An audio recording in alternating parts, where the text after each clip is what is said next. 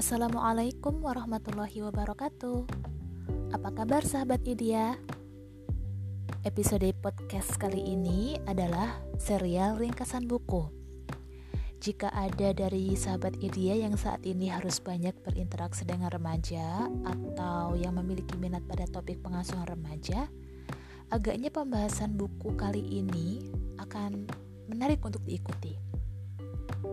Buku yang akan kita bahas adalah buku yang berjudul Remaja Antara Hijaz dan Amerika dengan subjudul Panduan Penyiapan Masa Balik.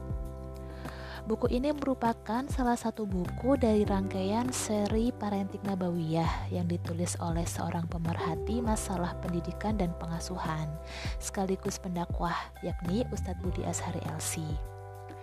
Dengan menggandeng penerbit Pustaka Nabawiyah, buku setebal 125 halaman yang diterbitkan pertama kali pada Desember 2012 ini telah mengalami lima kali cetak ulang dengan edisi terbaru yang terbit pada April 2020. Nah, buku yang dibahas di sini adalah buku cetakan kelima atau buku yang terbaru. Kalau dilihat dari judul yang terpampang di sampul buku ya, yaitu Remaja Antara Hijaz dan Amerika kita dapat menangkap kesan kalau buku ini hadir untuk menunjukkan bahwa dalam memandang remaja ada pilihan selain nilai sekuler dan materialistik barat dengan simbol Amerika yaitu nilai profetik Islam yang berdasar pada wahyu ilahiyah dan panduan nabi yang disimbolkan dengan hijaz. Nah, menurut konsep barat, usia remaja adalah usia rawan yang ditandai dengan ketidakstabilan emosi, perubahan mood yang cepat, menentang orang tua, dan melakukan hal-hal yang beresiko.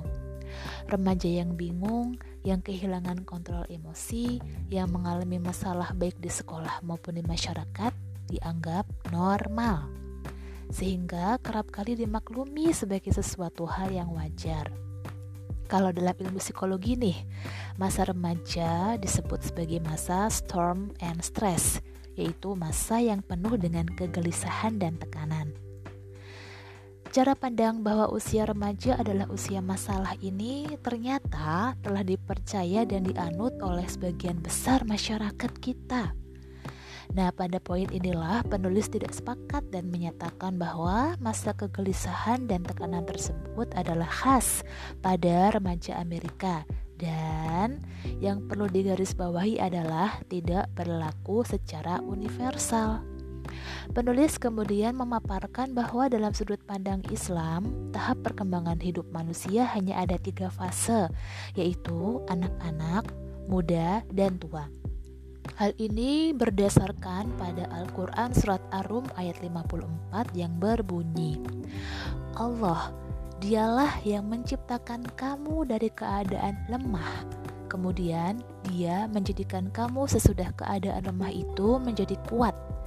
Kemudian dia menjadikan kamu sesudah kuat itu lemah kembali dan beruban dia menciptakan apa yang dikehendakinya dan dialah yang maha mengetahui lagi maha kuasa. Dalam Al-Quran bisa kita lihat ya bahwa usia muda diartikan sebagai kekuatan di antara dua kelemahan yaitu anak-anak dan orang tua. Dan batas antara usia anak dan muda dalam konsep Islam adalah usia balik. Anak yang memasuki usia balik harus disetarakan dengan orang dewasa dalam hal kemampuan dan telah memiliki tanggung jawab baik di rumah maupun di masyarakat. Dan bagi laki-laki nih harus pula siap dengan kemandirian ekonomi. Nah, secara khusus usia muda ini disebut oleh Rasulullah Muhammad Wasallam sebagai syabab yang memiliki arti kekuatan, baru, indah, tumbuh dan awal dari sesuatu.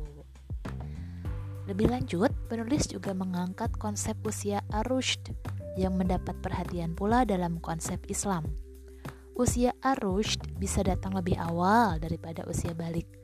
Ataupun bisa juga, walaupun seseorang sudah berjenggot panjang, tapi ternyata dia belum mencapai usia arushd. Tolak ukurnya apa? Nah, tolak ukur seseorang telah memasuki usia arushd adalah kepandaiannya dalam mengelola harta. Mengapa?